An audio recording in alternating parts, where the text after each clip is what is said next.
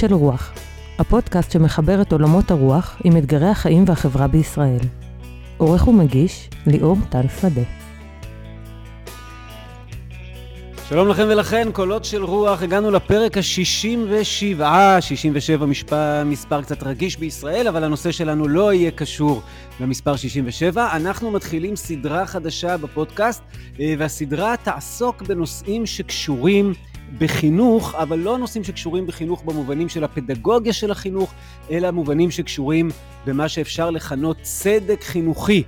אה, אנחנו בפרק הנוכחי, בעזרת האורח היקר שלנו שעוד מעט תציג, נעסוק בשני נושאי יסוד שקשורים לצדק חינוכי. אה, נושא אחד זה חינוך מאחד מול חינוך רב-תרבותי. אם תרצו, כור היתוך מול רב-תרבותיות. אמ, והנושא השני יהיה הקצאות של משאבים בחינוך בניסיון ליצור שוויון הזדמנויות וצדק חינוכי, כלכלי, חברתי, או אם תרצו, צדק חלוקתי בחינוך. אז אלו בעצם שני נושאי העל לפרק הזה, ואם לא נספיק אז אה, נעשה אותם בשני פרקים, ובתוך כך אני מקווה שנוכל לדבר קצת על מושגים שכולנו שומעים אותם פה ושם, אבל לא בטוח שהם מבינים אותם לעומק, מושגים כמו הפרטה, הסללה, אינדוקטרינציה, אה, אינטגרציה וכל מיני דברים כאלה. מה שננסה להיות מחויבים אליו במהלך הפרק זה לא להיות פרק אקדמי מדי, אלא לשאול כל הזמן את השאלה מה עושים עם זה במדינת ישראל ואיך מחברים את עולמות הרוח לאתגרי החיים והחברה בישראל, שזה בעצם המוטו של הפודקאסט שלנו. אה, אני אגיד למי שחדש בפודקאסט ולא נמצא בו מתחילתו ולא מכיר, כבר עשינו סדרה אחת שעסקה בצדק חברתי, לא התייחסנו בה בכלל לחינוך, אבל אם אתם מחפשים את גישות היסוד של צדק חברתי, תוכלו למצוא את זה בסדרה ההיא, כולל מרקס ורולס וכל מיני. וגם עשינו אה, סדרה שעוסקת במה שקראנו לו אז חלופות למושג הצדק, או ניסיון להתייחס לעולמות האלה מנקודות מבט אחרות, ובין היתר אה, עסקנו שם בגישת היכולות של אמרתי אסן ומרתה נוסבאום. אז אה, אפשר להגיד ששתי הסדרות ההן של צדק חברתי ושל אה, חלופות לצדק, הן במידה רבה מבוא טוב לסדרה שאנחנו מתחילים אותה עכשיו, וספציפית לפרק הזה שעוסק בצדק חינוכי. אה, ואם אנחנו רוצים לעסוק בצדק חינוכי, מה יותר מתאים מלארח את האיש שכתב ספר ששמו צדק חינוכי, הפרטה ומטרות החינוך, ספר שיצא לפני שנתיים, ואני מדבר על פרופסור יוסי דהן, שלום יוסי. שלום, שלום, שלום ליאור, תודה שאתה מארח. בשמחה, תודה שאתה איתנו. אני אגיד שאנחנו מקליטים מרחוק, אז אם האיכות היא לא כמו כשאנחנו מקליטים באולפן, תקבלו את זה בבקשה בהבנה. אה, אני אציג טיפה את יוסי. יוסי הוא כתב כמה מספרי היסוד לטעמי החשובים והמבואים אה, בתחום של צדק חברתי בעברית. שני המרכזיים זה תיאוריות של צדק חברתי שהמלצתי עליו כשעשינו את הסדרה על צדק חברתי, והספר הנוכחי שאנחנו מדברים עליו, צדק חינוכי, הפרטה ומטרות החינוך. אה, אפשר גם למצוא את זה אונליין בכותר למי שיש לו את שם משתמש וסיסמה בכותר. מיותר. הוא ראש החטיבה לזכויות אדם במרכז האקדמי למשפט ועסקים ברמת גן, הוא מרצה לפילוסופיה באוניברסיטה הפתוחה, הוא מהמייסדים והיושב ראש של מרכז אדווה, הוא מהמייסדים והעורכים של אתר העוקץ, ומכל מה שאמרתי, מי שקצת מבין בתחום מבין שהוא בעצם פעיל חברתי, שנדמה לי, ותתקן אותי אם אתה רואה את זה אחרת, שהאקדמיה היא... סוג של נתיב חשיבה ועשייה עבורו, אבל הלב, הלב נמצא בפעילות החברתית, אם אני קולט אותך נכון, יוסי? אמ, אני אה, מחבר, כלומר, חלק מהעניין שלי במחקר הוא שהמחקר הזה יהיה רלוונטי למציאות, וכיוון שאני עוסק באתיקה, פילוסופיה פוליטית, משפטים, דיני עבודה, אז אני עוסק בסוגיות אה, בוערות אה, תוך כדי יישום כלים אקדמיים. נורמטיביים, אמפיריים לסוגיות האלה. ופה אני גם צריך להגיד לך תודה, כי מאחר וגם אני עוסק באותם תחומים, הספרים שלך אה, חשובים לי מאוד ומסייעים מאוד, ותמיד אני מפנה את התלמידים אליהם. אה, ואני גם אגיד לכם ששווה לעקוב אחרי אה, יוסי בפייסבוק, אה, תמיד דברים אקטואליים ורלוונטיים עם חשיבה מעמיקה, אה, ולא כזאת, אתם יודעים, כמו שאנחנו רגילים לפעמים אה, ברשת החברתית, שיש יותר מדי אה, חוסר הנמקות ופוסטים אה, שהם רק מהבטן. הבטן זה טוב, אבל רק מהבטן זה קצת פחות. טוב, אז אה, עד כאן ההצגה. הנושא הדיון הראשון שלנו יהיה האם חינוך צריך לשאוף לאחד, ליצור ישראליות משותפת, האם לכן גם החינוך צריך להיות אחיד או שתפקיד החינוך זה לאפשר לכל תרבות ולכל קהילה לפתח את השונות שלה, ונצטרך לשאול אפילו האם לפתח את השונות שלה על חשבון הישראליות המשותפת, אז בעצם אנחנו עומדים פה מול שני מושגי יסוד. מושג היסוד של כור היתוך, שנגיד אה, במילה אני משער שהוא יחסית מוכר, אה, שהרעיון המרכזי הוא בואו ניקח אנשים אה, שמגיעים מגיוון רחב, ונכניס אותם לאיזושהי מערכת, לאיזשהו תהליך חברתי שהם יצאו ממנו אה, הרבה יותר דומים זה לזה, אה, בין אם בגלל הידמות לאחד מה... אה, אה, אה, תרבויות בתוך אותו כור היתוך, ובין אם, כפי שרוצים לעשות באידיאל, יצירה של תרבות חדשה שמורכבת מהתרבויות השונות, אבל כך או כך, להתך את כל התרבויות לדבר אחד. אפשר להגיד שמבחינת כור ההיתוך, השוני הוא סכנה, הוא תמרור אזהרה, ומנגד גישת הרב-תרבותיות, שכשמה כן היא, אה, מדברת על גיוון רחב של אה, תרבויות, ואנחנו נרצה להעמיק בעיקר בגישת הרב-תרבותיות, הרב-תרבותיות, אז ניכנס אליה כאן. נדמה לי, יוסי, שההוגה אולי הכי חשוב בימינו, המרכזי של רב-תרבותיות, זה וויל קימליקה הקנדי, אז אולי נתחיל קצת בעיקרי התפיסה שלו. אה, כן, וויל קימליקה הוא באמת ההוגה החשוב ביותר בתפיסה הרב-תרבותית. הוא למעשה, נדמה לי שזאת הייתה עבודת הדוקטורט בסוף שנות ה-80, אה, אה, העלה את התפיסה הזו. קימליקה באמת שייך לזרם הרב-תרבותי, מה שמאפיין את הזרם הרב-תרבותי לגווניו השונים, זה בדיוק מה שאתה אמרת, אם אפשר למצוא מכנה משותף, למרות שהם התפיסות שונות אה, אלו מאלו, זה ההתנגדות לכור ההיתוך, התנגדות למיזוג גלויות. אה, קימליקה, מה שמעניין אצל קימליקה זה העניין של אה, הגנה ליברלית לתפיסה הרב-תרבותית. אפשר, אפשר להעניק לתפיסות רב-תרבותיות הגנות שונות, הגנות קהילתניות, הגנות פוסט-מודרניסטיות, התפיסה של קימליקה הייתה, אה, המהלך של קימליקה הוא להעניק לזה הגנה ליברלית. קימליקה אומר, אם אנחנו בעד ערכים כמו ליברליזם, שוויון, אוטונומיה, כבוד, אז uh, אנחנו צריכים לדגול בתפיסה uh, רב-תרבותית. זאת אומרת ש, שהכור ההיתוך במידה רבה uh, מנוגד ל, לפיתוח החירות והאוטונומיה של הפרט? כן, התפיסה של אה, כור ההיתוך היא לטשטש, להתיך באמת אה, זהויות לזהות אחת, ליצור את הצבר, אה, אישיות חדשה, את הישראלי החדש וכיוצא בזה, ובעצם למחוק זהויות אחרות. קימליקה אומר, אוקיי, אם אנחנו מדברים על אוטונומיה כערך מאוד מרכזי בליברליזם, אז זה חשוב שיהיו לאנשים חירויות, חירויות מחירויות שונות, אוקיי? שלא ידכאו אותה, אבל כאשר אנחנו מדברים על חירות, על אוטונומיה בחברה רב-תרבותית, זה בין היתר האוטונומיה, הבחירה לא, לא מתקיימת באיזה מרחב ניטרלי, אוקיי? אנשים אה, מקיימים בחירה או מממשים את הבחירה שלהם בתוך תרבות חברתית, אוקיי? בתוך הקשר תרבותי שנותן משמעות לבחירה שלהם, אוקיי? אנחנו יכולים לחשוב על אנשים ששייכים למיעוט לאומי, או למיעוט אתני, או לקבוצה דתית, כאשר אנחנו מדברים נאמר על אנשים שייכים למיעוט אה, לאומי, אז הבחירה שלהם איזה מין חיים לאמץ, היא תתרחש באותה תרבות של תרבות מיעוט לאומי שהם גדלים בה, אוקיי? ואם אנחנו רוצים לממש את האוטונומיה, אנחנו צריכים גם לאפשר את התנאים להמשך, להמשך קיומה של אותה אה, תרבות. זאת אומרת, בעצם מסתתרת פה, לא מסתתרת, אה, תפיסת אדם מסוימת. זו תפיסה שאומרת, אין אדם ללא הקשר חברתי, תרבותי, קבוצתי, קהילתי. כאילו, לקחת את זה מהאדם, אתה כבר לא יכול לדבר על מימוש האדם, בגלל שזה חלק מרכזי בתוך הסיפור.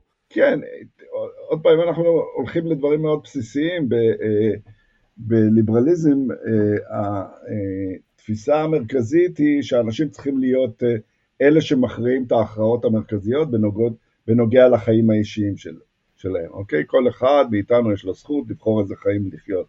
אבל החירות שלנו לבחור בחירות משמעותיות בחיינו, תלויה במה שקורה societal culture, תרבות חברתית, שאליה אנחנו שייכים. מה זאת התרבות החברתית הזאת? מסורת, מנהגים, היסטוריה, שפה, אוקיי? כל הפרקטיקות ה, אה, אה, מוס, והמוסדות שאנחנו אה, חלק מהם, אוקיי? המצע התרבותי שעל ריקו אנחנו עושים את הבחירות הללו. אני חושב אפשר ככה, בתפיסה הליברלית יש מושג מאוד מרכזי של זכויות אזרח שכולנו מכירים. האם רב תרבותיות ליברלית תדבר על זכויות תרבותיות או על זכויות של קבוצה, זכויות קבוצתיות? נכון. אז התפיסה של, התפיסה הליברלית היא תפיסה של חירויות פרט, אה, ובין היתר, למשל, הזכות להתאגדות, אז הליברל יגיד, אה, אין בעיה, אתם רוצים אה, לקיים אה, תרבות משלכם, יש לכם זכות להתאגדות וזה מספיק, אוקיי? אה, לא, הרב תרבותן או הרב, האדם שדוגל ברב תרבותיות יאמר, על מנת שאני אוכל לממש את החירות שלי, אני צריך שתתקיים התרבות שלי, ועל מנת לקיים את התרבות שלי, אני צריך זכויות קבוצתיות, אוקיי? זכויות למשל, זכות לשפה, אה, זכות למוסדות חינוך אוטונומיים, זכות למוסדות תקשורת אוטונומיים, כל אלה יאפשרו בעצם, אלה התנאים ההכרחיים למימוש תרבות, אוקיי? תרבות מיעוט. צריך לזכור, כשאנחנו מדברים בדמוקרטיה, אז בדרך כלל לרוב אין שום בעיה של תרבות, כיוון שהוא הרוב, והוא יכול אה, פשוט למ... על, ידי, אה, על ידי כך אה, לממש את, ה... את התרבות שלו. חגים, שפה, כל מיני דברים כאלה, הם תרבות הרוב. מה שצריך להגן עליו זה התרבות של המיעוט, אוקיי? ואם נעשה את זה בהליך דמוקרטי של הצבעת רוב, אז לא יהיה סיכוי שתרבות המיעוט תזכה לאיזשהו ביטוי, ולכן צריך להעניק לה, לתרבויות הללו, לתרבויות המיעוט האלה, מעמד מיוחד. המעמד המיוחד הזה אה, יכול להתקיים רק על ידי הענקת זכויות, שבעצם מונעות פגיעה בהתערבות ופגיעה בזכויות הללו, והזכויות האלה הן זכויות שקשורות לתרבות, שקשורות לזהות, קשורות להכרה. ונדמה לי שהזכויות האלה, במובנים שאנחנו מדברים עליהם, זה לא רק אה, אתם לא תפגעו לי בשפה, אתם לא תפגעו לי במנהגים, אתם לא תפגעו לי ב... אלא זה דורש השקעה, זאת אומרת, אה, באחריותה של המדינה להביא לשגשוגם של כל התרבויות, כולל תרבויות המיעוט שנמצאות אה, תחתיה, כולל השקעה תקציבית, נכון? בכל תרבות, במוסדותיה ובקהילות שלה, ובוודאי במערכת החינוך האוטונומית שלה. אנחנו מכירים פה בריבוי תרבויות במובן העמוק של הדבר. ואם אנחנו הולכים לשם, אז אנחנו צריכים לשאול, אוקיי, ואיפה הגבול? זאת אומרת, אה, בשם רב תרבותיות אפשר להתחיל להצדיק כל מיני דברים שדווקא מנקודת אה, מבט דמוקרטית ומנקודת מבט ליברלית וודאי הומניסטית, אנחנו נראה אותם כבעייתיים ביותר, אה, ודאי בקצה של מה שמכונה פגיעה על רקע כבוד המשפחה, או חס וחלילה אפילו רצח, אבל אנחנו מדברים על הרבה דברים, הדרת נשים. סוגיות שנמצאות בחברה החרדית שכל הזמן מתמודדים איתן, האם אנחנו צריכים לאפשר, אה, הנה אתה נמצא באקדמיה, האם צריך לפתוח אה, אקדמיה נפרדת שבה רק גברים מלמדים אה, גברים וכן הלאה, האם אפשר להצדיק גזענות או איזשהו חינוך שמצמצם את האדם וגורם לו לציית כל חייו, כאילו לכאורה תרבות יכולה להיות הצדקה להמון עוולות. כן, אז תפיסה ליברלית רב תרבותית, אוקיי? היא תפיסה שמציבה גבולות, אוקיי? מציבה מגבלות על, גם על מה שמתרחש בתוך הקבוצה התרבותית, אוקיי? אה, העניין אה, למשל של... אה, ואז עולה השאלה, אוקיי, מהו קו הגבול? אבל רב תרבותיות אין משמעותה בעצם לתת חירות בלתי מוגבלת לחברות רב תרבותיות לנהל את ענייניהם כפי שהן רואות לנכון, ללא התערבות המדינה, אוקיי? אה, אנחנו יכולים לחשוב על מקרים קיצוניים, שבתרבויות מסוימות אה, תהיה קבוצה שבה מנהג מאוד אה, עתיק הוא מילת נשים, אוקיי? ואם אנחנו נאמר, אוקיי, אין שום בעיה, אנחנו לא מתערבים במה שהקבוצה הזאת עושה, כמובן שהדבר הזה הוא לא מוצדק מוסרית, ודאי לא מנקודת מבט ליברלית.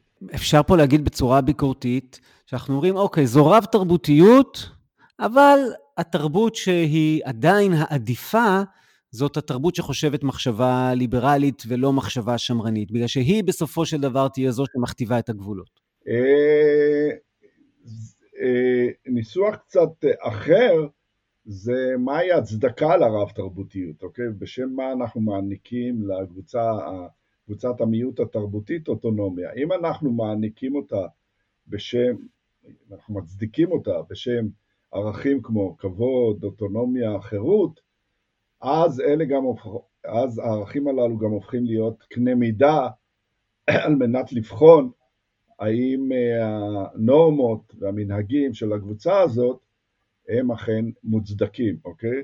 אנחנו לא... התפיסה, כן, יש פה הטיה. ההטיה היא אה, אומרת שאנחנו מאפשרים, עוד פעם, על פי הליברליזם הרב תרבותי, אנחנו מאפשרים רב תרבותיות כיוון שרב תרבותיות היא ביטוי לחירות, היא ביטוי לכבוד, היא ביטוי לשוויון, אוקיי?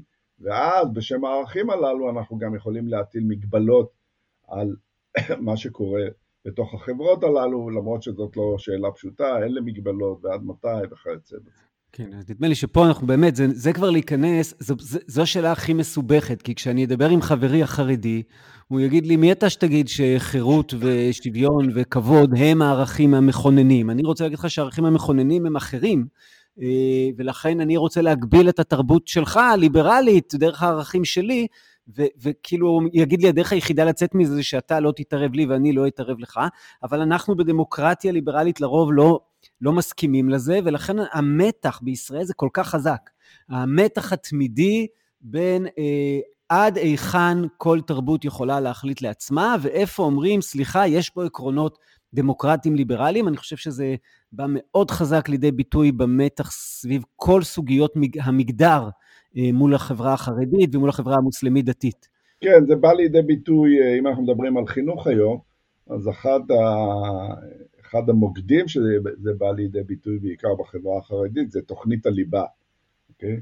האם אפשר, אה, האם מוצדק, סליחה, לאכוף תוכנית ליבה, תוכנית ליבה היא בעצם תוכנית לימודים, לימודי יסוד, שתלמידים אה, מחויבים על פיה ללמוד אה, עברית, חשבון, אנגלית, אזרחות ומקצועות מאוד אה, בסיסיים. השאלה האם מותר למדינה להתערב ולהכתיב לחברה החרדית את תוכנית הליבה, אוקיי? שהמערכת האוטונומית שלהם תהיה מחויבת לתוכנית ליבה, אוקיי? וכאן עולות כל מיני שאלות, אוקיי? עולות שאלות של א', אם יש הצדקה, אני חושב שכמובן יש הצדקה לזה, וב', אה, אם יש סירוב, מה אנחנו יכולים לעשות בקשר לזה, אוקיי? אז צריך לזכור שהמערכות הללו ממומנות על ידי המדינה, מערכות החינוך הללו. עכשיו, מדינה דמוקרטית שמעוניינת בשימור של הדמוקרטיה גם בעתיד, אה, מעוניינת גם בחינוך אזרחים דמוקרטיים, אוקיי? על איזשהו בסיס לפחות צר. כן, כשאתה מדבר על מימון, נדמה לי אתה רומז שבין אכיפה לבין לא להתערב, יש גם איזה דרך אמצע שאומרת, אם ככה אתה נוהג, לא תמומן. כן, זה התניה, כלומר, התניה של, אה, אה, של אה, מימון, בעמידה בדרישות מסוימות של מערכת חינוך במדינה דמוקרטית, אוקיי? עכשיו צריך לזכור, כשאנחנו מדברים מה זה התערבות, למשל ניקח תוכנית הליבה, אבל אפשר לקחת גם מקרים אחרים של נשים וכיוצא בזה. אנחנו לא מדברים, ההתנגשות היא, אה, למשל ניקח את תוכנית הליבה, יש מספר שחקנים, השחקן, שחקן אחד הוא המדינה, אוקיי, המדינה הדמוקרטית, הליברלית. השחקן השני זה הקהילה החרדית, שהאינטרסים שלה באים לידי ביטוי על ידי המנהיגים שלה, אוקיי? יכול להיות גם ההורים, אם אנחנו מדברים על מערכת חינוך, אבל יש עוד שחקן אחד מרכזי, וזה הילד, אוקיי?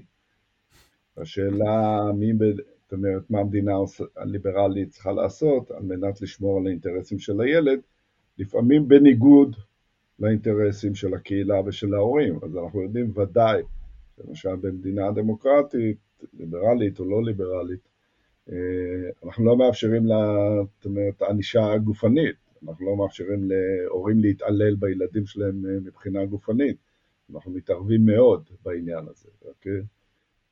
או אה, אפילו דבר אלמנטרי, אנחנו מטילים סנקציות פליליות על הורים שלא שולחים את הילדים שלהם לבתי ספר, אוקיי? כיוון שיש אינטרס של הילד. אז צריך להסתכל כאן, כאשר אנחנו מדברים למשל על תוכנית ליבה, או מקרים אחרים, אה, איזה, איזה אינטרס, מי השחקנים ומה האינטרסים שלהם וכיצד ניתן להגן עליהם. דבר נוסף צריך לזכור, כאשר אנחנו מדברים על קבוצות מיעוט, דתיות, אתניות, לאומיות, אה, הן לא הומוגניות. אוקיי? הרבה פעמים בתוכן אתה יכול לשמוע קולות של מיעוט שמתנגד לסטנדרטים שמכתיבה ההנהגה, אוקיי? הסטנדרטים הרשמיים של, אה, של אותה אה, קבוצה, אתה יכול למצוא אופוזיציה, אוקיי? ולכן קבוצות מיעוט לא תמיד מדברות בקול אחד, אוקיי? כן, וגם כשהן מדברות בקול אחד, לפעמים יש קול מושתק וקול אה, אה, מסתתר. אז אני, אני חושב אנחנו מסמנים פה את אחד הנושאים הרגישים ביותר ברב-תרבותיות, שיש לו השלכה חזקה מאוד לחינוך רב-תרבותי, וזאת השאלה של איפה בכל זאת אה, אה, צריך להתערב בתוך הרב-תרבותיות הזאת. אחד הטיעונים גם זה שצריך להתערב ברב-תרבותיות כדי שהיא לא תהיה עד כדי כך מתבדלת ועד כדי כך אה, שונה, שלא נצליח לקיים פה בכלל חברה משותפת. אני אקריא איזה קטעון קצר שאני מאוד אוהב מנאום של ביאליק, הרצאה שהוא נשא בשנת 1927 בפני פורום שכונה חלוצי המזרח. הוא אומר שם ככה: אין אני חושב זאת לאסון שעם ישראל מתחלק לשבטים. אנו יודעים כי מאז ומעולם היינו מחולקים ל-12 שבטים. לאילן שלנו היו הרבה ענפים ובהם נשאו הרבה פירות, וטוב לאילן שענפיו מרובים. אבל במה דברים אמורים? אם גם שורשיו מרובים.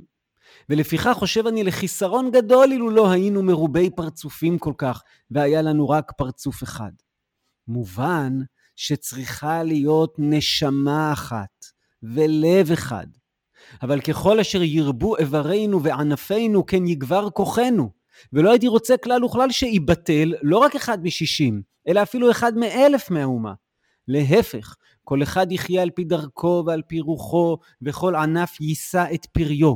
אבל על כל הענפים להתחבר לגזע אחד. ביאליק מציג פה, אני חושב בצורה מאוד יפה, בטח יחסית לשנים ההם ועם הדימויים היפים שלו, הוא אומר לנו, תראו, אני גם בעד פלורליזם במובן הפרטני, אני גם בעד רב תרבותיות במובן התרבותי, אני חושב ששבטים זה דבר נפלא, אני חושב שריבוי פרצופים זה דבר נפלא, אבל אני גם אומר לכם, מהי הנשמה האחת? מה הלב האחד? או בדימוי של העץ, מהו הגזע האחד שהכל עובר דרכו? ונדמה לי שאחד הביקורות החזקות על רב תרבותיות, ודאי מהכיוון אה, של כור היתוך, שאומרים לנו, חבר'ה, הרעיון יפה, הרעיון מקסים, איזה יופי שכל תרבות תפתח את עצמה. איך נחיה פה ביחד?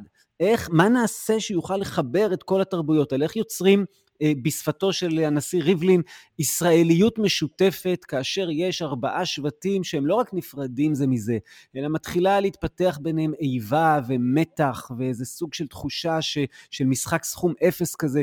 אז איך מייצרים את, ה, את הסיפור המשותף כאשר אנחנו אה, מקדמים חינוך אוטונומי שונה לכל קבוצה וקבוצה ולכל שבט ושבט? אז אה, אז בואו באמת נדבר, אה, אם נמשיך את המשל של ביאליק, על uh, מהו הגזע, אוקיי? שיחבר את כל הענפים השונים הללו. אז כאשר אנחנו מדברים על uh, רב תרבותיות, תפיסה אחת אומרת שהגזע הזה צריך להיות מחויבות לערכים דמוקרטיים, אוקיי? מחויבות לערכים של צדק חברתי, שכולם שותפים, שותפים להם, ודבר נוסף, זה הכרה של, של קבוצה מתרבות אחת, התרבות, את התרבות של הקבוצה השנייה, אוקיי? מה שבעייתי בדימוי, אה, וזה גם בעייתי אה, בתפיסות של רב תרבותיות, זה אה, גישה שנקראת רב תרבותיות מבודדת, אוקיי? כאילו כל, כל קבוצה תרבותית מתנהלת לעצמה בלי כל מגע עם התרבות האחרת. אם אנחנו מדברים על חינוך רב-תרבותי, אז הרעיון כן, שילדים ילמדו על התרבות שלהם, אבל הם גם ילמדו על התרבות של אנשים אחרים, אז אתם יכולים, אנחנו יכולים לחשוב על תוכנית הלימודים כאיזה סוג של משאב של צדק הכרתי, שבו תלמידים שונים לומדים על תרבויות שונות, על התרבויות של תלמידים אחרים, תוך זה גם כמובן הם לומדים להכיר ולכבד, וגם הפרספקטיבה שלהם מתרחבת לגבי מי האנשים האחרים מהתרבויות האחרות שגרים איתם באותה חברה, אוקיי? ולכן הגזע הזה הוא uh, גזע, uh, גזע דמוקרטי, גזע של צדק חברתי וגזע של uh, פלורליזם. של כיבוד האחר. אני חושב מה שאמרת שהוא מאוד חשוב בעצם, אם, אני רגע אשים אותו במין תנאים כאלה, שהתפיסה הזאת, שאם נזרוק שמות של רייך, של בלום, של, שרב תרבותיות, היא לא מצב שבו התרבות מתבודדת, אלא יש שני תנאים שהיא צריכה לעמוד באחד, במערכת החינוך האוטונומית שלי, אם תרצו אצלנו, מערכת החינוך הממלכתי, מערכת החינוך הממלכתי-דתי, מערכת החינוך החרדית על אה, זרמי השונים, מערכת החינוך, בכל מערכת חינוך אנחנו גם נלמד ונלמד בצורה מכבדת, לא נלמד בצורה קוטלת רומסת, על התרבויות שלצידנו, אמ, וגם נלמד איך לבקר את התרבות של עצמנו. זאת אומרת, אה, זה מין שני כאלה תנאים כדי לקיים רב תרבותיות שאני, שהיא לא מסתגרת, שאני גם לומד לבקר את עצמי וגם לומד להבין ולכבד את התרבויות שלצידי. אבל אה, אני לא חושב שהדבר הזה מייצר עדיין גזע משותף, כי להגיד גזע משותף, צדק חברתי, כבוד האדם וחירותו וכן הלאה, כאילו, אני לא יודע אם זה, טוב, א', זה גזע משותף אוניברסלי ולא אה, ישראלי, או בכל מדינה שלא תהיה.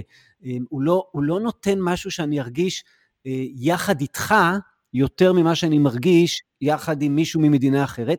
ודבר שני, יש שם משהו שהוא, שהוא יפה, סליחה, אני לא אוהב, שלא, אני בדרך כלל לא אוהב את הטיעון הזה, אבל שהוא יפה בתיאוריה, אבל אם אני חושב על החברה המוסלמית בישראל, על החברה החרדית בישראל, על החברה החילונית בישראל, זה לא נותן לי תשובה, זה לא ייצר את הישראליות המשותפת. כן, חלק מהגזע זה באמת הישראליות המשותפת, ההיסטוריה, אוקיי, המשותפת, אה, השפה.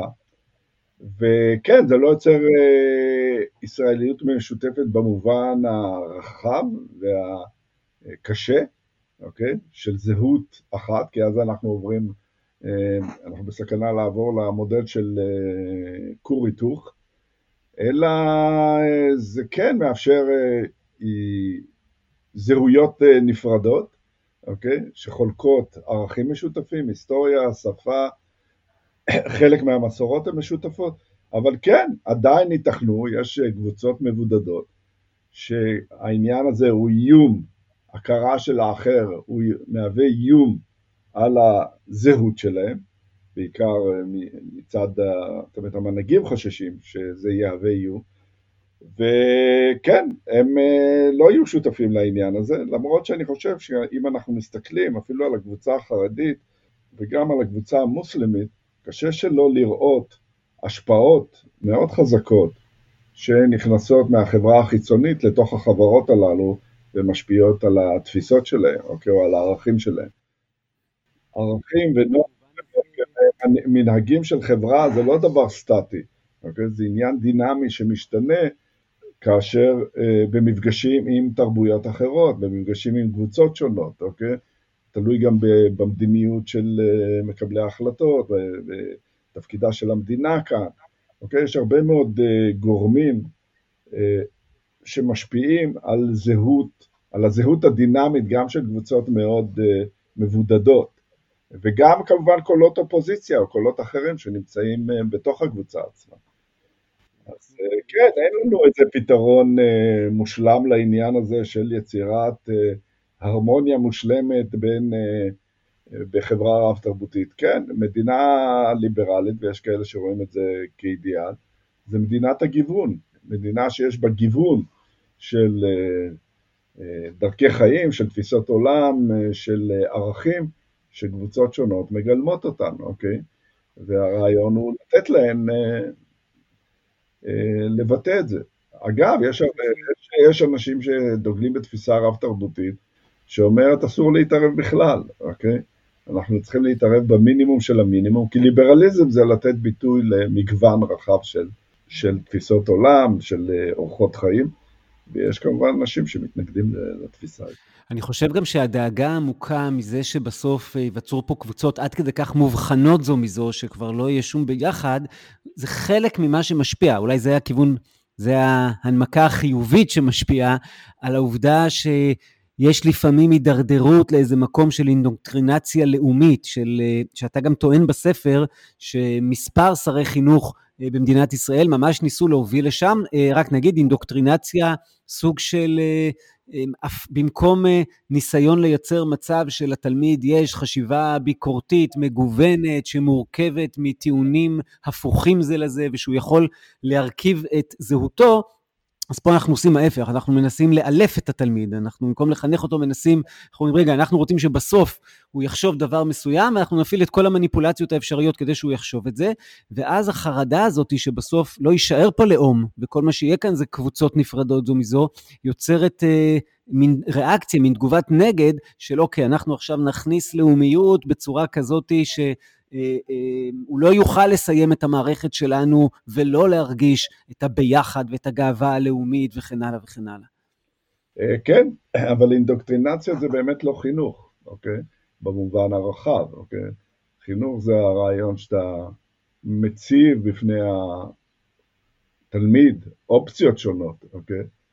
ונותן לו, ונותן לו כלים לבחון אותם ולהעריך אותם ולהחליט מה הוא יאמץ, אוקיי?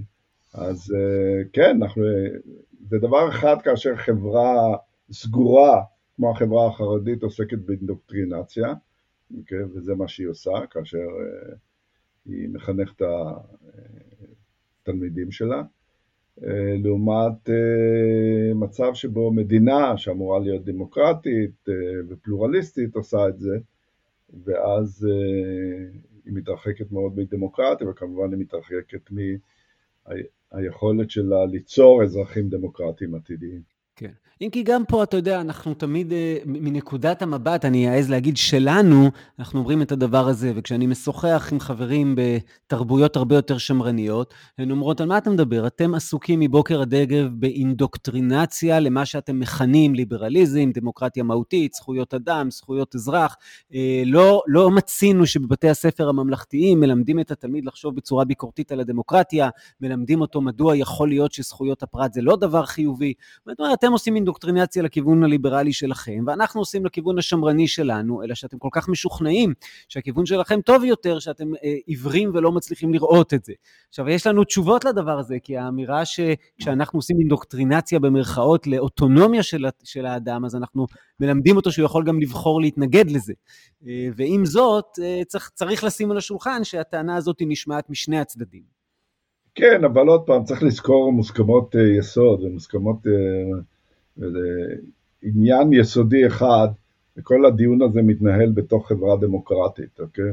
חברה דמוקרטית, שוב, מעוניינת בשימור עצמה, אוקיי? אם אנחנו אומרים, אוקיי, דמוקרטיה זה אותו דבר כמו תיאוקרטיה, אז, אה, באמת אין ויכוח, אז באמת יש כאן טענה מוצדקת, אוקיי? שמי אמר... אתה אומר, מי שרוצה להתאבד מוזמן, אבל אנחנו מנסים לשמור את החברה שלנו. כן, לא, כן, אם אנחנו אומרים שדמוקרטיה ודמוקרטיה זה אותו דבר, אז באמת אם דמוקרטים מנסים אה, לשכנע תיאוקרטים שדמוקרטיה יותר טובה, זה באמת בעייתי. אבל הנחת היסוד כאן היא שכן, אנחנו סבורים, רובנו סבורים שדמוקרטיה זו צורת משטר בעלת ערך שאנחנו רוצים לשמור עליה. אנחנו סבורים, כן, שחירויות הפרט ושוויון בכל זאת, ההיסטוריה עשתה כ... למדנו משהו מההיסטוריה, שחירויות הפרט ושוויון בין אנשים, בין נשים וגברים, בין אנשים מדתות, קבוצות שונות, בעלי נטייה, נטייה מינית שונה, אה, שוויון כזה חייב להתקיים, אנחנו צריכים להכיר בכבודו של כל אדם. אלה הנחות היסוד, אם אתה לא מקבל את הנחות היסוד, על אלה, אז אתה קצת לא בדיון, זאת אומרת, אתה לא okay. כן. בדיון. טוב, אז אולי זה, זה זמן טוב לעבור למה, לחלק השני של השיחה, אה, שבו אנחנו רוצים, והוא מאוד קשור לחלק הראשון. אנחנו מבינים, אני חושב, שבעצם מתוך מה שאמרנו, יש לזה גם נגזרות חברתיות-כלכליות, כמו השאלה, מה תהיה כמות המשאבים שכל אחד מהזרמים האוטונומיים האלה בחינוך יקבלו. והנושא הזה פותח סוגיה הרבה יותר רחבה של צדק חלוקתי בחינוך ושאלות שקשורות בטבור שלהם, בלב שלהם, למושג של שוויון הזדמנויות. אולי רגע נגיד איזה מילה על מה זה בכלל שוויון הזדמנויות. אז יש לנו הבנות שונות של המושג הזה, אבל אה, שני ילדים שנולדים במדינת ישראל, ההזדמנות שהם מקבלים לכל מיני דברים, כמו ההזדמנות להשתלב אה, בשוק ולהצליח בו מבחינה כלכלית, הן הזדמנויות שונות מאוד, שהן נובעות מכל מיני דברים.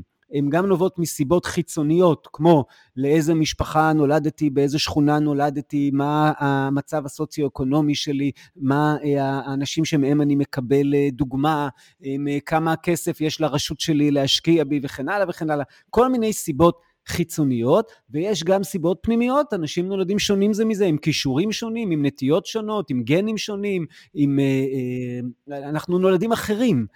ולכן ההזדמנות של משה ושל נחמה ושל אה, אחמד, שנולדים בשלושה מקומות שונים בישראל, ההזדמנות שלהם להצליח במובנים שונים של הצלחה, היא הזדמנות שונה.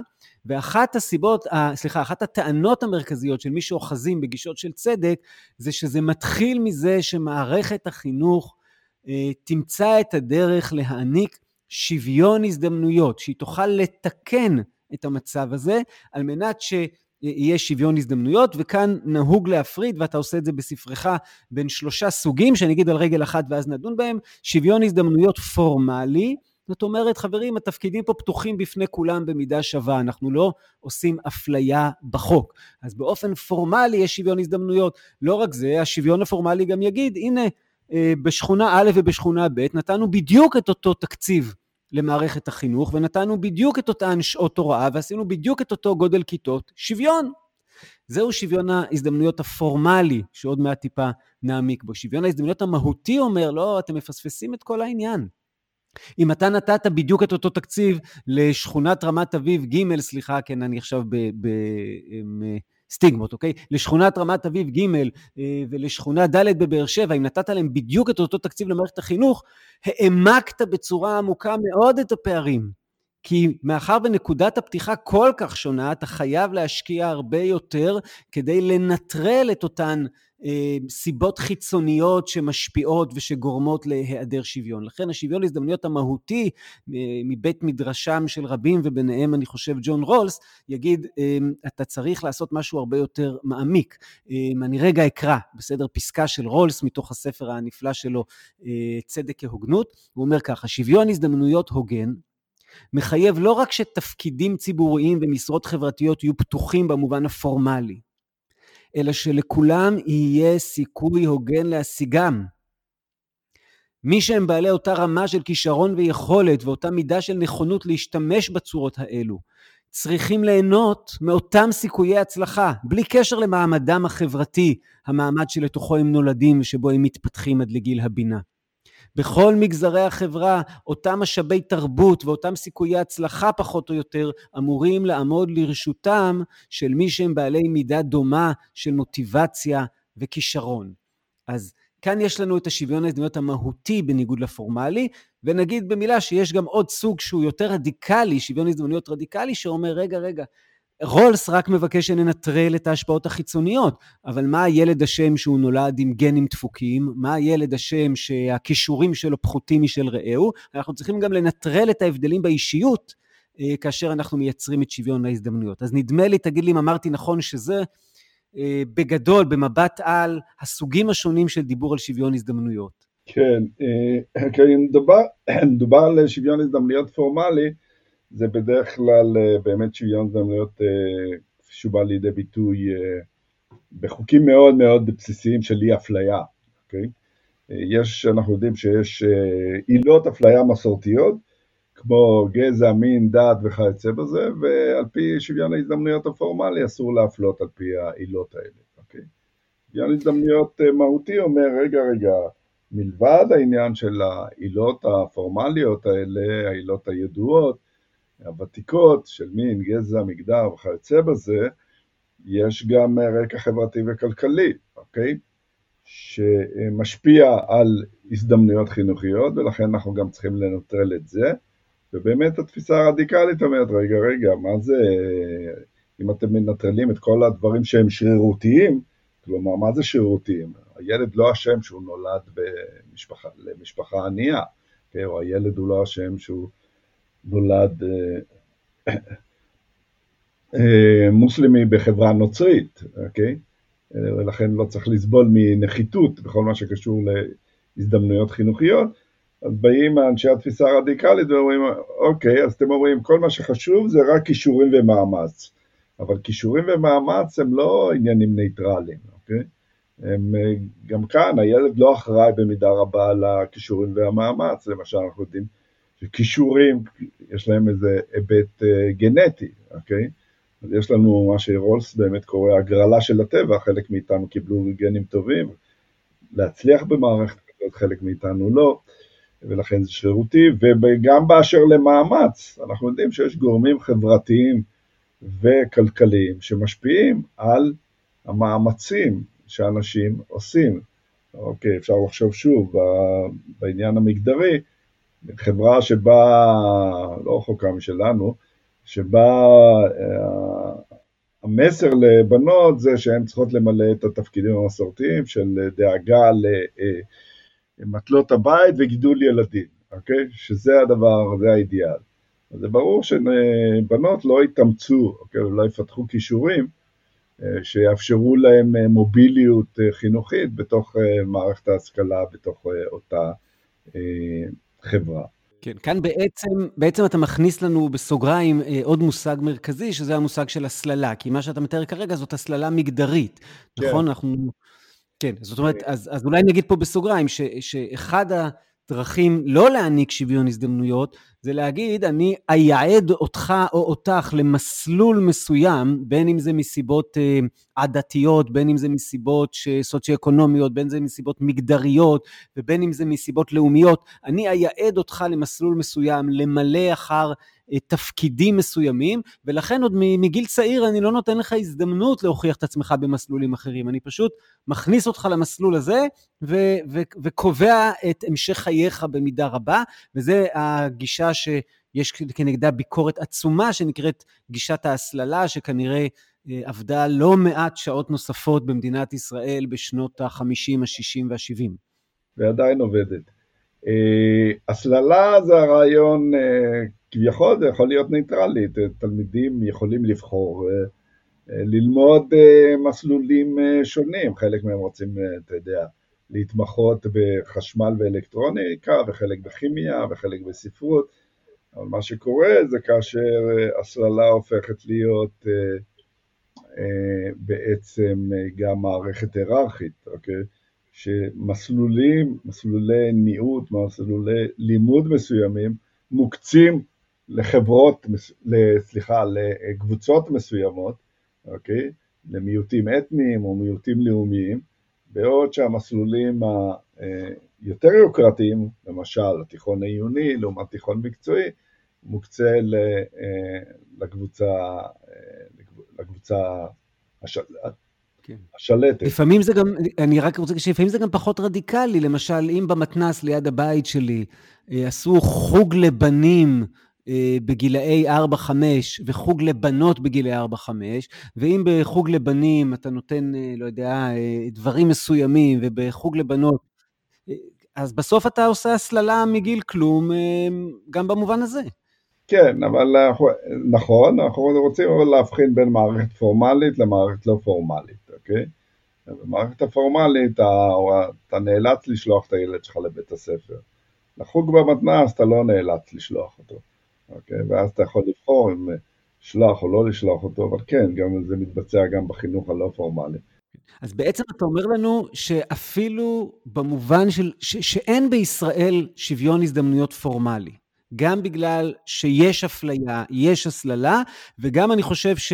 אה, אם נסתכל על תקציבים ונעשה ניתוח תקציבי, שיש מספר ועדות שכבר עשו את זה, וזה גם הגיע לבית המשפט העליון ש, שטען לזה, אמ, בעצם מלכתחילה לא רק שלא הוקצו כספים מתאימים כדי לגשר על פערים, אלא שבמובן הפורמה הכי בסיסי, שיהיה תקצוב שוויוני פר ראש, אז אנחנו יודעים שילד בחינוך הממלכתי-דתי מקבל הרבה יותר מילד בחינוך הממלכתי, וילד בחינוך הממלכתי-יהודי מקבל הרבה יותר מילד ערבי. זאת אומרת, גם במובן הפורמלי הכי מינימליסטי, אנחנו אומרים בישראל עדיין יש בעיה. כן, אבל זה עוד יותר מינימליסטי ממה שאתה אומר, ליאור. למשל ב, אה, בישראל, במערכת החינוך, ילדים מופלים אה, בגלל המוצא שלהם, אוקיי? עוד לפני שאנחנו מדברים על הקצאת משאבים, אוקיי? אז בואו נדבר על פרשייה שמסעירה, הסעירה, מסעירה, כל שנה היא חוזרת על עצמה, אפליה של תלמידות מזרחיות בחינוך החרדי האשכנזי, אוקיי? אה, שזאת פרקטיקה שנהוגה כבר שנים, בג"ץ אה, טיפל בה, היה בג"ץ עמנואל מאוד מפורסם אה, בעניין הזה, שאחרי זה היו מהומות אה, עצומות של הפגנות, גם ההורים נשלחו לכלא, אבות נשלחו לכלא בגלל הפרת צו בית משפט, אבל זה עדיין ממשיך, או אפליה של תלמידים אתיופים, רק בגלל שהם אתיופים, אוקיי? בפתח תקווה. אוקיי? ולאח... אה, או אפליה של תלמידים מהגרי עבודה, שוב בפתח תקווה, רק בגלל מי שהם. אנחנו עוד לפני שאנחנו מדברים על העניין של שוויון הזדמנויות מהותי, שזה חלוקת אה, הקצאת משאבים, אלא אפליה של תלמידים רק בשל מוצאם, אוקיי? אז אפילו ברמה הכי בסיסית הזאת, אה, אנחנו לא מקיימים את זה לפחות לגבי חלק מהקבוצות. לגבי העניין של משאבים, צריך לזכור, משאבים, אה, אנחנו לא מדברים רק על המדינה, כשאנחנו מדברים על משאבים בחינוך, אנחנו מדברים על. שלושה מקורות. אחד זה המדינה, שעל זה דיברת, שניים זה הרשויות המקומיות, ושלוש זה הורים, אוקיי? אלה שלוש, שלושת המקורות. אתה אומר לנו שגם אם המדינה תייצר שוויון, אז יש רשויות מקומיות חזקות מאוד ויש משפחות חזקות מאוד, ולכן עדיין לא יהיה שוויון אה, הזדמנויות בפועל. כן, המדינה יכולה לאזן את זה, היא לא עושה את זה. אבל בואו אני אתן לך דוגמה, ברעננה משקיעים בתלמיד יותר מ-6,000 שקל בשנה, ברהט קצת מעל 100 שקלים, אוקיי? תחשוב על הפער העצום הזה של פי כמה. ולאחר מכן יש כמובן כספי הורים, אוקיי? וזה תשלומי הורים, תשלומי הורים שהם אה, גם כאלה שמותרים על ידי משרד החינוך וגם כאלה שאסורים על ידי משרד החינוך, אוקיי? משרד החינוך לא מפקח על העניינים האלה כמו שצריך. אז הנה, רק כשאנחנו מדברים על המשאבים, אנחנו יכולים לראות, אם אנחנו נעשה מפה של יישובים, אנחנו נראה מפה מאוד ברורה שהיא אה, מקבילה למפת אה, היישובים על פי מפתח סוציו-אקונומי. בעודנו מדברים, אני רואה שממש אה, לאחרונה התפרסמו הנתונים שעליהם אתה, אתה מדבר, ורעננה כבר הגיעה להשקעה רק של הרשות המקומית של 9,722 שקלים לכל תלמיד, וזה בנוסף להשקעה של משרד החינוך של 21,959, אז אפשר לעשות את החישוב, כן. זה, זה באשר למשאבים. ומה שקרה לאחרונה, בית המשפט העליון אה, בפסק דין אה, מרכזי תמך בכיוון הזה, אוקיי? בעצם אה, השופטים קבעו באיזה פסק דין בעניין שנקרא ז'קלין שמשון, של הרבה מאוד גופים שעתרו נגד תשלומי הורים, בכל מיני וריאציות, וטענו שיש אה, לבטל אותם, ומשרד החינוך, אה, אה, סליחה, בג"ץ דחה את העתירה, ואמר שאין בעיה לאפשר תשלומי הורים במקרים הללו, כיוון שאם אנחנו לא נאפשר את זה, אנחנו נפגע בשני ערכים, אחד אוטונומיה של הילדים להשקיע בחינוך של הילדים שלהם, כאשר הוא לא מבחין בעניין הזה בין המרחב הציבורי לבין המרחב הפרטי, והעניין של המצוינות, אוקיי? ואנחנו משקיעים, כיוון שאנחנו רוצים לפתח מצוינות בקרב התלמידים הללו, וכאן הוא זיהה מצוינות עם אה, מעמד חברתי-כלכלי, שזו טעות מאוד אה, נפוצה, וחבל שבית המשפט יצטרף לזה.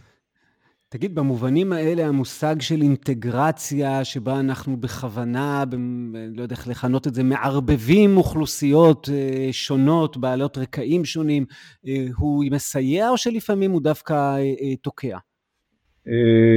אינטגרציה זה אידיאל חשוב, אוקיי? ויש הרבה מאוד, יש אנשים שתומכים בזה. אחת הפילוסופיות החשובות ביותר, הפילוסופיות הפוליטיות החשובות ביותר, כיום, אה, שכותבת כיום היא אה, אה, אליזבת אנדרסון, פילוסופית אמריקאית, ואחד הספרים שהיא פרסמה נקרא The Imperative of Integration, אוקיי? Okay? שבו יש הגנה מאוד חזקה על העניין הזה של אינטגרציה, לא רק בחינוך, מדברת גם על הדיור והעבודה וכיוצא בזה, אבל היא גם כתבה דברים על חינוך. אז כן, יש אנשים שרואים uh, באינטגרציה אידיאל uh, uh, חשוב, אני גם שותף לזה, אוקיי? אבל תלוי תחת איזה תנאים, אוקיי? הכל, uh, אחד המחקרים המרכזיים שמהווה בסיס לדיון באינטגרציה, הוא uh, מחקר משנות החמישים של uh, פסיכולוג, סוציולוג בשם uh, גורדון אולפורט, והוא פיתח את אה, מה שנקרא היפותזת המגע, המגע שאם אתה רוצה אה, ליצור מצב שוויוני ולהיפטר מדעות קדומות, אחת הדרכים הטובות ביותר זה להפגיש אנשים מקבוצות שונות כדי שהם ישתחררו מהדעות הקדומות הללו, אוקיי? אבל שוב, אחת האזהרות המרכזיות שלו הייתה שזה צריך להיות בתנאים שווים, אוקיי? אפשר להגיד, אולי יש פה גם מתח בין... אה... החצי הראשון של הפרק שלנו לחצי השני של הפרק שעומד להסתיים. אה, זאת אומרת, הרב-תרבותיות, במידה מסוימת, היא לא מאפשרת את האינטגרציה, בגלל שאם אתה רוצה לתת אוטונומיה לקהילות ותרבויות שונות, שהרבה פעמים גם חיות יחד וכן הלאה, אה, הרבה יותר קשה לעשות אינטגרציה, וצריך אה, לחפש דרכים להפגיש בין התרבויות האלו גם בתוך מערכת החינוך, בלי שהם בלי שהמפגש יהיה טוטאלי, זאת אומרת, בלי שילמדו ביחד לגמרי. אני גם מכיר שיש תפיסות שאומרות, רגע, יסודי וחטיבה, אה, נפריד אותם, או רק יסודי נפריד אותם ונעשה חינוך תרבותי, ואז בחטיבה ובתיכון אה, אה, נייצר את האינטגרציה הזאת. זאת אומרת, אנחנו יכולים לדבר גם על אינטגרציה של תרבויות וגם על אינטגרציה מבחינת מאמץ סוציו-אקונומי, אפשר לדבר על לעשות את זה חלק מ-12 שנות הלימוד, אפשר לדבר על לעשות את זה בכל 12 שנות הלימוד. יש פה... כל מיני מודלים. אנחנו מתקרבים לסוף הפרק, אז אני רוצה, אה, כאילו, אה, מהזמן שלנו חרגנו מזמן, אבל נעשה פרק ארוך. אבל אני רוצה לשאול אותך מין שאלת סיום. אה, קורא לך היום שר החינוך, אה, מי שזה לא יהיה אה, בתקופה ש... כן, הוא משתנה כל יומיים, אבל קורא לך היום שר החינוך ואומר לך, ידידי יוסי, תיתן לי חמש עצות, ואת כל החמש אני הולך ליישם, איך אנחנו משפרים את המערכת הזאת כדי לייצר במדינת ישראל צדק חינוכי. אז מה הצעדים הראשונים שאתה אומר לו, תקשיב, צריך לעשות את זה ואת זה, כאילו, מה ה-bottom lines? שוב, עכשיו לא באופן תיאורטי על אה, רב-תרבותיות או על צדק חינוכי בעולם, אלא ספציפית מול המציאות הישראלית. תראה, אה, צעד אה, ראשון זה כמובן אה, לתקן את המעוות, אוקיי? זה לפתור את, לצמצם את אי השוויון בתוך מערכת החינוך. בין היתר לא לקשור בין הזדמנויות חינוכיות לבין אמצעים כלכליים.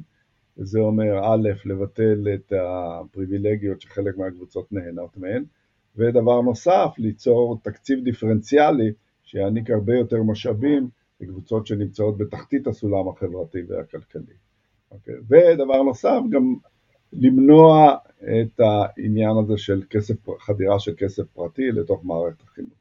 זאת אומרת, מבחינתך, אתה מבטא לגמרי כל... אה, אה, את, יש המון בתי ספר היום בישראל שיש בהם מה שמכונה תשלומי הורים, אתה מבטא לגמרי תשלומי הורים? לא, צריך להבחין בין תשלומי הורים, שזה מאוד בסיסיים, שגם עליהם כמובן אפשר להתווכח ולשלול אותם. זה תשלומי הורים שוועדת החינוך של הכנסת מאשרת כל שנה. אני מדבר על האקסטרות, כמו האקסטרות שבית המשפט העליון אישר, או אקסטרות של כל מיני תשלומים הורים למסגרות מסוימות, למשל בתוך בתי ספר אה, ממלכתיים ממלכתיים דתיים, קיום של אה, כיתות ייחודיות, מגמות ייחודיות, שכדי להתקבל אליהן אתה צריך לשלם הורים צריכים לשלם תשלומי הורים, וזה כמובן יוצר סלקציה, אוקיי? על בסיס מעמדי וכלכלי. ב', הייתי אומר, ליצור מצב שבו תהליך של קבלת החלטות, להפוך את. המדינה עדיין צריכה להיות שחקן מאוד, מאוד מרכזי, אבל ליצור מצב של דמוקרטיזציה של החינוך, אוקיי? תוך כדי שמירה על שוויון הזדמנויות, של מעורבות של רשויות מקומיות, הורים, תלמידים, בניהול החינוך, אוקיי? אם אנחנו רוצים לחנך תלמידים להיות אזרחים דמוקרטיים, זה לא ללמד אותם מהי דמוקרטיה, יש מוסד בנשיאות, רשות מחוקקת, רשות מבצעת, אלא פשוט ליצור פרקטיקה, אוקיי, של, פרקטיקות של דמוקרטיה שבהם הם, הם מתפקדים כאזרחים דמוקרטיים. בתי ספר דמוקרטיים עושים את זה, הבעיה של בתי ספר דמוקרטיים זה שהם אה, בתי ספר אה, הרבה פעמים מאוד אליטיסטיים, כיוון שהדרישה להתקבל אליהם תלויה באמצעים אה, כלכליים. דבר נוסף, זה הייתי חושב על, וזה לא דיברנו על הקורונה, אבל הקורונה שינתה, שינתה לחלוטין, או תשנה לדעתי לחלוטין את הדרך שבה אנחנו תופסים הוראה, אוקיי? אני חושב שהגיע הזמן לצאת מהמודל התעשייתי של בית הספר, שבו, אה, או מודל של מה שנקרא אה, אה, העברת, העברת ידע, חינוך בנקאי קורא לזה פאולו פררה, חינוך בנקאי שאני מפקיד כמה שיותר ידע בראש של התלמיד כדי שהוא יכיר אותו בבחינה ואחרי זה ישכח אותו. בדיוק, אז אה, לצאת מהמודל של חינוך בנקאי, אה, לחשוב על חינוך לא רק מאפיין של, אה, אומר, מתמקד רק במאפיינים קוגניטיביים של ידע, אלא לקחת ברצינות מאפיינים רגשיים וחברתיים, אה, לחשוב על מורה, שוב, לא רק כמפקיד ידע או מעביר ידע, אלא גם כאדם שהוא גם מנטור ו... ומודל לחיקוי. אני חושב שמה שקורה עכשיו בקורונה זה שגם מורים בעצמם לומדים להמציא את עצמם מחדש. צריך לחשוב על הוראה אחרת, אוקיי? יכול להיות שהיא תהיה היברידית, גם תהיה דיגיטלית, אבל גם פיזית. אוקיי? לחשוב על מבנה הכיתה וכיוצא בזה.